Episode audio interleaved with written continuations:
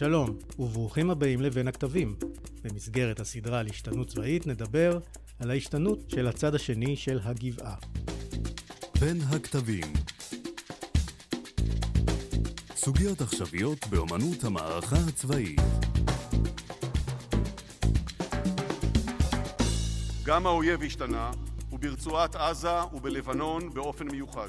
הוא הפך מחוליות טרור לצבא מאורגן בפלוגות, גדודים וחטיבות, והוא מחזיק בטילים ורקטות שביום מלחמה אמורים לפגוע בהיקף נרחב בשטח מדינת ישראל. האויב עושה כל מאמץ לפגוע באזרחים. זהו הביטוי המובהק ביותר להיותו צבא טרור. גם מאורגן ביחידות עם אמצעים צבאיים וגם נוקט בטרור, תוך שהוא מתעלם מדין בינלאומי, מוסר וערכים. אני ליאור רשף, ואתם על בין הכתבים. נמצא עמנו דוקטור משה אלבוך, חוקר במרכז דדו, לשעבר ראש זירה באמן מחקר. אהלן משה. אהלן, צהריים טובים. שמענו את הרמטכ"ל כוכבי מדבר על צבאות טרור. מה זה צבאות טרור? אני חושב שאני אנסה לענות על זה דווקא דרך אה, נסראללה.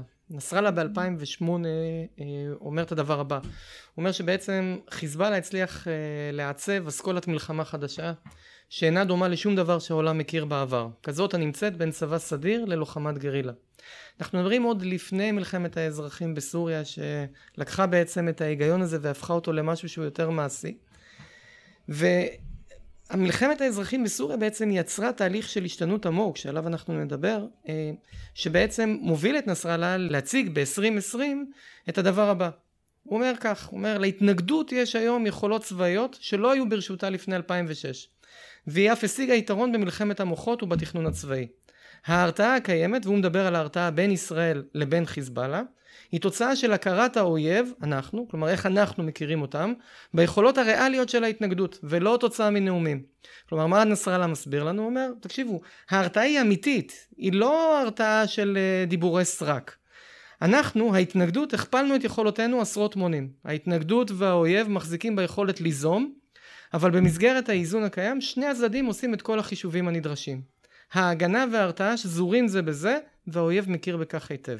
משמע, התפיסה בעצם של נסראללה שהתחילה כאיזשהו סוג של רעיון אחרי מלחמת לבנון השנייה, התעצבה, עברה דרך כור היתוך במלחמת האזרחים בסוריה, והתעצבה בעצם למשהו אחר, למסגרת צבאית שהיא בעצם, כפי שהוא אמר, בין גרילה לצבא סדיר.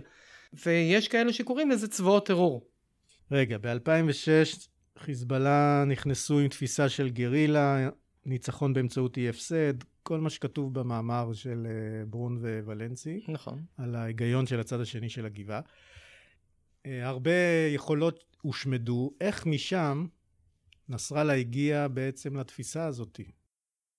אני חושב שההתפתחות בעצם בתפיסה, במחשבה הצבאית, א', נובעת מניתוח מלחמת 2006, מלחמת לבנון, הבנת בעצם אה, מה הושג ומה היו הכשלים, ובעצם איזושהי התוויית דרך, איזושהי תפיסה. כשהרעיון היה בעצם אנחנו הולכים להעצים את האש, אנחנו הולכים להעצים את ההרתעה, ואנחנו הולכים לגבות מחיר כבד יותר מישראל בסיבוב הבא.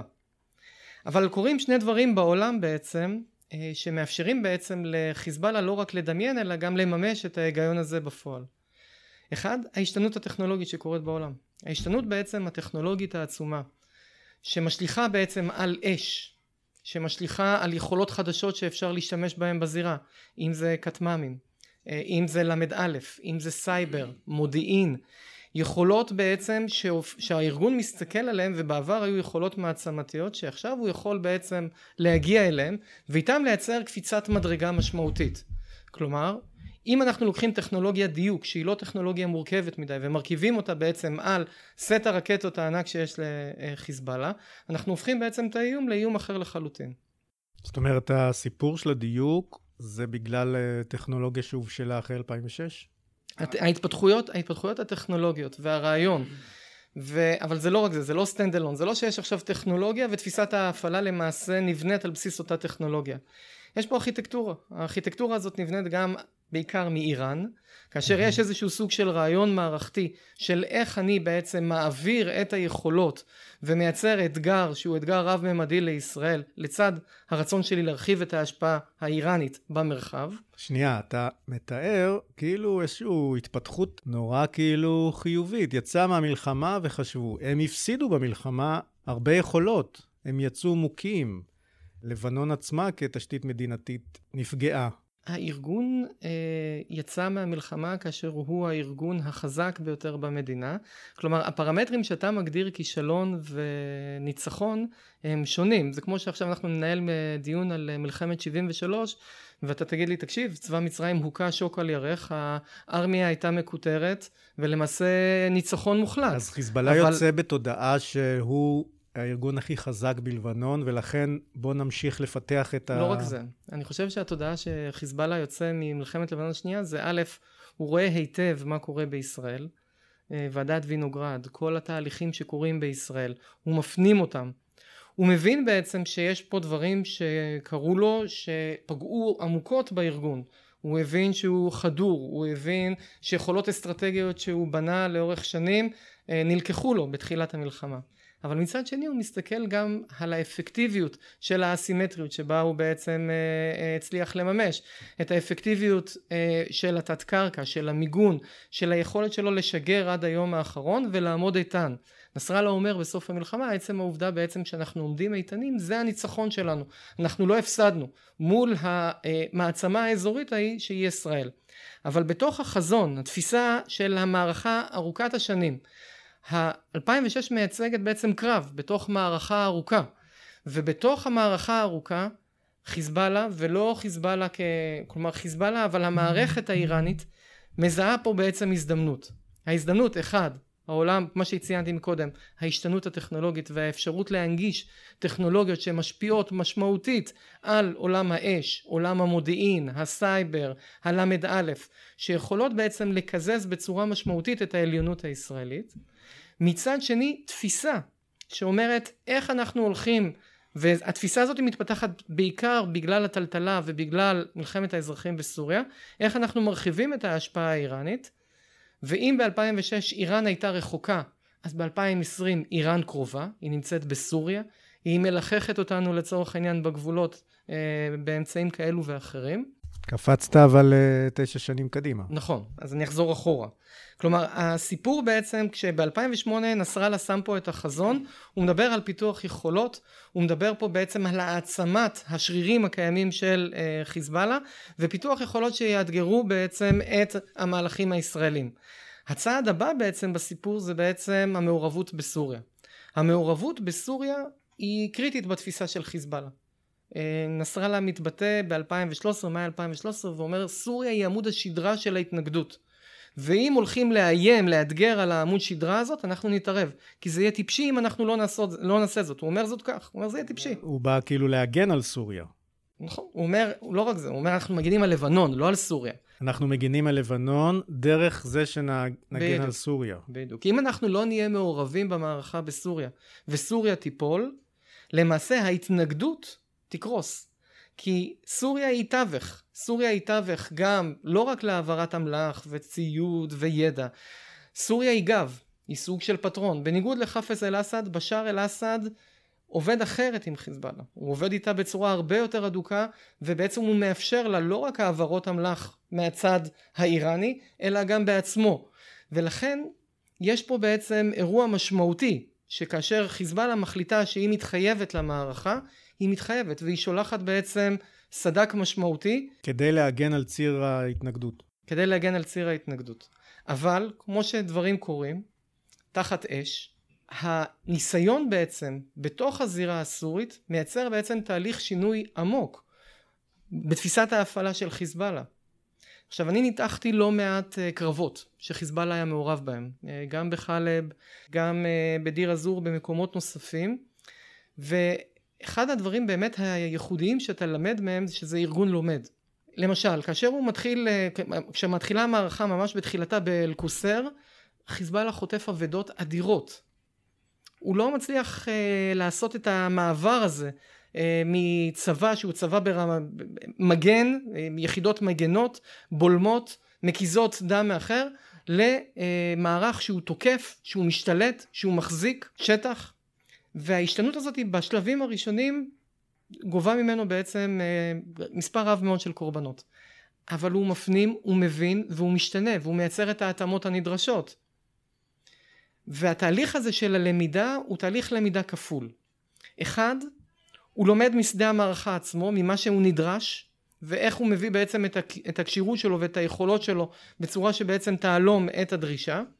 ושתיים, הסורי והרוסי, בדגש על הרוסי. שנייה, הלימוד הוא גם, הוא ממש שינוי uh, תפיסה אסטרטגית. נכון. של אסטרטגיית מלחמה. איך הוא עובר מהגנה להתקפה? א', האילוץ, כלומר, מבחינת ההבנה שהוא נדרש בעצם לתפוס שטח, להחזיק שטח, אה, להתמודד אה, עם דאעש בהקשרים של התקפת נגד, אה, לייצר הגנה אקטיבית ואחר כן לעשות ניצול הצלחה והתקפה. כל הביטויים האלה קיימים בחומר לצורך העניין שהמומחים הצבאיים והעיתונאים שמתחברים בעצם לקרבות מתארים ואתה בעצם רואה תהליך של למידה עמוק אבל התהליך הלמידה הזה הוא לא רק מההתנסות של הארגון עצמו אלא גם מתוך החיכוך שלו עם המיליציות החיכוך שלו עם הרוסי והחיכוך שלו עם הסורי. אז אתן דוגמה. בחלב אה, כאשר הם לצורך העניין נכנסים להערכה, הם משתלטים בעצם על הצד המזרחי, מסיימים את השלב הראשון של ההשתלטות, הם מחליטים להבחין את עצמם מהמיליציות האחרות, ולכן הם לוקחים אחורה, והם הופכים את עצמם לכוח עתודה שמתערב א' בהתקפות ייחודיות, או כאשר הם צריכים לתת גיבוי בפריצה בקו ההגנה. לאחר זמן מה הם עלו על עוד אה, רעיון, הם פתחו בעצם סוג של אה, בה"ד, בית ספר להכשרה. הם מבינים שהרמת כשירות של המבצעית של המיליציות היא נמוכה מאוד. אז הם מכניסים בעצם את כל המיליציות דרך הבית ספר ותוך 45 ימים מכשירים אותם כדי שהם יוכלו להיות מיומנים בכשירות הבסיסית בעצם של לוחם. הסורי רואה את חיזבאללה אומר אוקיי יש פה אירוע חיובי והוא מתחיל לשלוח לו גם מגויסים סורים לתוך ההכשרה של חיזבאללה. חיזבאללה מכשירים חיילים סורים בבסיס הדרכה. יותר מעשרת אלפים חיילים סורים עוברים בעצם דרך אותו אה, מרכז הכשרה, לאחר מכן מוטלים במרחבים אחרים. מה מרוויח אה, חיזבאללה בתוך האירוע הזה? ב-level הראשון הוא ממצב את עצמו בזירת המערכה כגורם המקצועי והאיכותי ביותר. שתיים, הוא מייצר קשרים, הוא מייצר חיבורים. כלומר העוצמה שהיכולת שלו להגיע לכל מפקד מיליציה, להגיע לכל גורם במערך ולחבר אותו, זה בדיוק הסיפור. והיכולת שלו גם למצב וגם למנף, זה בעצם העוצמה. המרכיב השלישי זה הרוסי. החיזבאללה לומדים מהרוסים? כן, הרוסים נכנסים לסוריה כאשר הם מבינים אה, שמשטרו של אסד בסכנה ויש פה הזדמנות. כלומר שיחסית במעורבות ברף נמוך הם יוכלו לייצר הישג גבוה. כלומר חזרה לסוריה שהיא נחלה רוסית אה, עתיקת יומין והיכולת דרך סוריה גם להקרין אה, השפעה וכוח למרחב וגם לייצר דינמיקה ואינטראקציות עם המרחב גם עם ישראל אבל גם עם האמריקאים ועם גורמים אחרים שנלחמים במערכת שזה חשוב מבחינת הרוסי גם בהקשרים אחרים בכלל בזירות אחרות. כשהרוסי בעצם מגיע לזירה והוא מאפיין אותה ומנתח אותה הוא מבין שחיזבאללה מהווה גורם כוח מרכזי. כשהוא רואה גם את האופן שבו חיזבאללה עובד עם המיליציות ואת האופן שבו הוא בעצם יודע לתאם ויודע לחבר מבחינתו זה ערך חשוב. בחלב אנחנו רואים את הפגישה המתוקשרת הראשונה בין קצינים רוסים לבין אה, בכירים אה, של חיזבאללה בסוריה אה, של כך כתבה מפורטת באחד מהעיתונים באל-עכבר ושם מתארים בעצם את החיבור. בעצם מחברים את הצינורות. הרוסים מבין שהיום אחרי סיום המערכה על חלב יהיה לו בלאגן יהיה לו מיליציות יהיה לו צבא סורי יהיה לו אה, ערב רב של כוחות והוא צריך גורם אחד שידע בעצם לסנכרן את כולם ולדאוג לאינטרס הרוסי בתוך המערכת. שם בעצם זה אינטרס ראשון. אינטרס שני הרוסי לא רוצה שחייליו ימותו. הוא מעדיף שכוחות אחרים ימותו. הוא מעדיף להתמקד בהפגזות מארטילריה או מהאוויר, ופחות לשלוח כוחות צבאיים רוסים שיילחמו. אבל הוא צריך לנצח את הקרבות, ולכן האפקטיביות של חיזבאללה משמעותית מאוד עבורו. ולכן החיבורים האלה הם חיבורים שהם נובעים מתוך אינטרס עמוק, מתוך ההיגיון שאם אני רוצה לנצח את המערכה בסוריה, אני צריך גורמי כוח שיודעים לעשות זאת. הדבר יבוא לידי ביטוי גם בהעברת אמל"ח, בהעברת ציוד, כדי שחיזבאללה יוכלו לממש בעצם את המשימות שלהם במערכה. הרוסים מתספקים את החיזבאללה? במקומות מסוימים כן, במקומות מסוימים, שוב אנחנו מדברים כאן על אה, חומרים אה, אוסינטיים שאני קורא, אה, ששם אנחנו רואים באמת העברת ציוד ואמל"ח. במטרה לנצח קרבות. אנחנו מזכיר ב-2013, 2014, 2015 המערכה הייתה אה, לרעת המשטר. כלומר אנחנו רואים שהשינוי מתחיל בעצם עם המעורבות הרוסית וכמובן האיראנים וחיזבאללה שנחלצים לעזרתה של אה, סוריה. תגיד, הרוסים מלמדים גם טול ואסטרטגיה את חיזבאללה? הם לא צריכים ללמד טול ואסטרטגיה. כלומר, אם אנחנו עכשיו אה, מדברים למשל על הקרב בחלב, וכל תהליך אה, נוהל הקרב, ותדמיין איזשהו סוג של חמ"ל שבו בעצם מייצרים איזושהי תפיסה משותפת של נוהל הקרב, ותהליך של איך אני בעצם הולך לקדם את המערכה. ראיתי את זה מאוד יפה בפלמירה, בקרב בפלמירה. הכיבוש של העיר היה לקח יותר מחודש, כאשר היה צריך להשתלט על ההרים מסביב, ולאחר מכן, אחרי ששלטת על כל אה, נקודות המפתח, להיכנס פנימה, להשתלט על המצודה שחולשת על העיר, ומשם להיכנס לתוך העיר וממש בקרבות אה, רחוב. והרוסי בעצם הוא המעצב, הוא הגורם בעצם שמייצר את הנוהל קרב. הגורמים של חיזבאללה נמצאים בתוך החדר, כלומר הם למדים, הם מבינים בעצם את החשיבות של נוהל קרב. הם מבינים את החשיבות... OJT. כן. הם מבינים את החשיבות של פוש. הם מבינים את החשיבות של מודיעין בזמן אמת. הם מבינים את החשיבות של שילוביות ברמה הזאת שיש לך חיל אוויר שמייצר אה, תקיפה, מייצר ריכוך, והחשיבות בעצם של אה, קידום ההתקפה. הם מבינים עוד דבר, שכדי להבקיע קו הגנה אתה צריך לייצר כוח. כלומר, זה לא שיטה של צוות קטן שנכנס יורה נ"ט ונסוג אחורה. זו תפוסה אחרת של מערכה.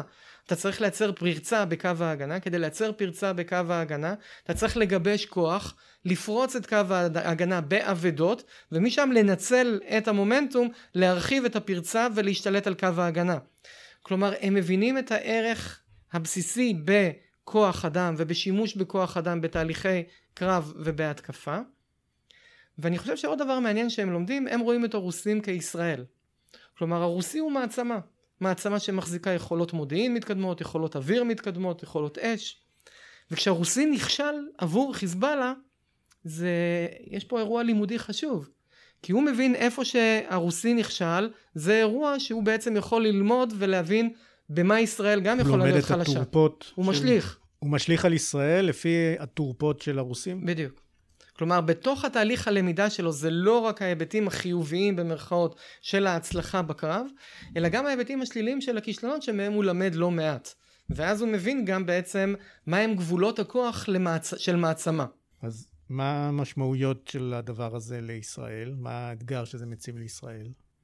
אני חושב שבמאזן של הרווח מול ההפסד אז אה, במאזן ההפסד חיזבאללה אה, איבדו לא מעט אה, כוח אדם יקר ערך אה, בסוריה. והיו צריכים לתת דין וחשבון בלא מעט מקומות בגלל זה. אבל אני חושב שהרווח הוא הרבה יותר משמעותי. א' הם למדו שיטה אחרת בעצם של תפיסת הפעלה של כוח. הם התחככו גם בתוך הקשרים שלא היו נוחים להם.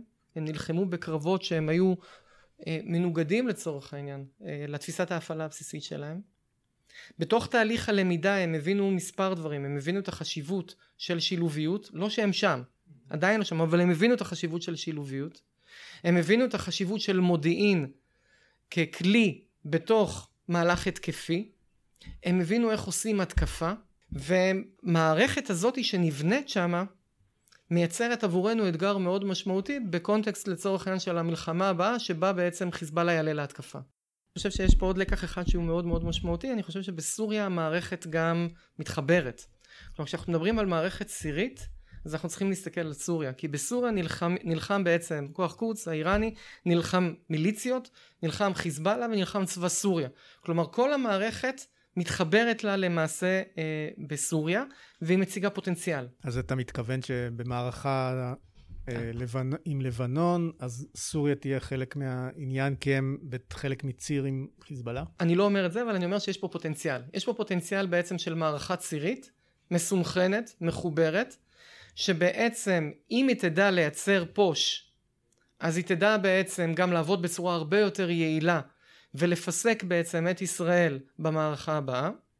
אנחנו, אם אנחנו מדברים על uh, הגולן הסורי, אם אנחנו מדברים על הזירה המזרחית או זירות מהסוג הזה, ובעצם מערכת מהסוג הזה שלמדה לעבוד יחד, למרות שהארכיטקט שלה uh, נהרג, קאסם סולימני, אבל מערכת כזאת היא בעצם uh, שיודעת לעבוד מייצרת אתגר מאוד מאוד משמעותי uh, עבור ישראל. אנחנו רוצים לסכם, נחזור לשאלה הראשונה. אז מה זה צבאות טרור? איך נראה עכשיו uh, צבא גרילה? מה עומד מולנו? אז א', הוא יותר ממוסד, הוא בנוי בצורה יותר מערכתית, הוא שואף לחבר את האש גם למהלכים התקפיים ולא רק להיבטים הגנתיים של גביית מחיר והרתעה.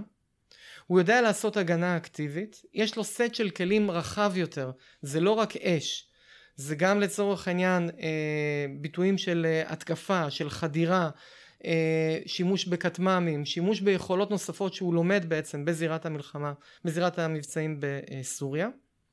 ואנחנו נמצא בעצם אויב שהוא מאורגן יותר, עם פוש הדוק יותר, אה, מבין טוב יותר איך עושים גם מהלכים התקפים ולא רק מהלכים הגנתיים. ואת הדבר הזה תוסיף לזה את כל הטכנולוגיה שנכנסת כווקטור, שאם היא תצליח באמת להפוך את כל מאגר האש הקיים למאגר אש מדויק ובליווי גם של יכולות נוספות, אז יש לנו פה בעצם מערכת אחרת לחלוטין שהיא אכן אה, אומנם לא צבא אה, במשמעות הקלאסית שלו, אבל זה גם לא אה, כוח גרילה. אמרת הגנה אקטיבית, נדרכתי. למה אתה מתכוון? מה זה הגנה אקטיבית בחיזבאללה? הגנה אקטיבית זאת אומרת היכולת שלך לא רק לבלום את האויב, אלא בעצם לבלום אותו בכמה ממדים ולמנף בעצם את הבלימה שלו למהלכים התקפיים. כלומר לייצר הכלה ולייצר דחיקה, וזה לא רק גביית מחיר, אלא לצורך העניין לייצר שינוי מומנטום. אז מה זה תפיסת הניצחון בעיני חיזבאללה? ניצחון באמצעות אי הפסד עדיין, או שזה כבר... אה, נסראללה אומר שני דברים. הוא אומר, תקשיבו, כלומר, אחד, אנחנו מקיימים עכשיו הרתעה שהיא מבוססת איזון אסטרטגי. כלומר, אנחנו, ואת זה הוא אומר ביולי 2019, לא זקוקים לפצצות ולנשק גרעיני, טיל אחד על מכל אמוניה בחיפה מספיק. זו פצצה גרעינית במובן הזה שכמה טילים פלוס כמה מכלים של אמוניה בחיפה והתוצאה תהיה כמו של פצצה גרעינית. כלומר א' הוא מייצר פה איזשהו סוג של משוואה שמגדירה בעצם איך, איך חיזבאללה מדמיין את, כלומר אם אתה תייצר לי נזק מערכתי בלבנון, אני יכול לייצר לך נזק מערכתי לא פחות בישראל. והציטוט השני של נסראללה? אה, לישראל יש חיל אוויר חזק, אבל היא חסרה בכל הקשור למוטיבציה להילחם. במצב של מלחמה כוללת באזור כל האפשרויות פתוחות, בהם גם כניסה לגליל ואחרי הגליל. מה שקורה בסוריה הוא ניסוי חדש בהקמת חזית בדרום סוריה למערכה נגד ישראל להשבת האדמות הסוריות הכבושות. אנחנו הפקנו תועלת רבה מהניסיון הצבאי בסוריה. אנחנו יודעים להעריך מה נקודות החולשה של האויב, אנחנו נדע לנצל אותם עד תום במערכה הבאה, וציר ההתנגדות מורכב מפלסטין, סוריה, לבנון, וכולל אף את תימן אשר נכונה להצטרף לציר. כלומר, מה בעצם מציב לנו כאן נסראללה? הוא מציב לנו את המערכת שמולה אנחנו מתמודדים, ותפיסת הניצחון של נסראללה זה לא ניצחון באי הפסד, אלא גביית מחיר, הרתעה עמוקה, יצירת צריבה בצד השני שלא תאפשר לו בעצם לחזור ולבסס בעצם את הדברים שהוא עושה היום, כמו חופש פעולה אה, אווירי וכן הלאה אה, מעל לבנון. ואם הוא יוכל גם לסיים את המערכה עם אדמה, כלומר כיבוש שטח, מבחינתו זה הישג אדיר. אבל צריך להגיד עוד משהו, הניצחון הוא לא ניצחון בקרב.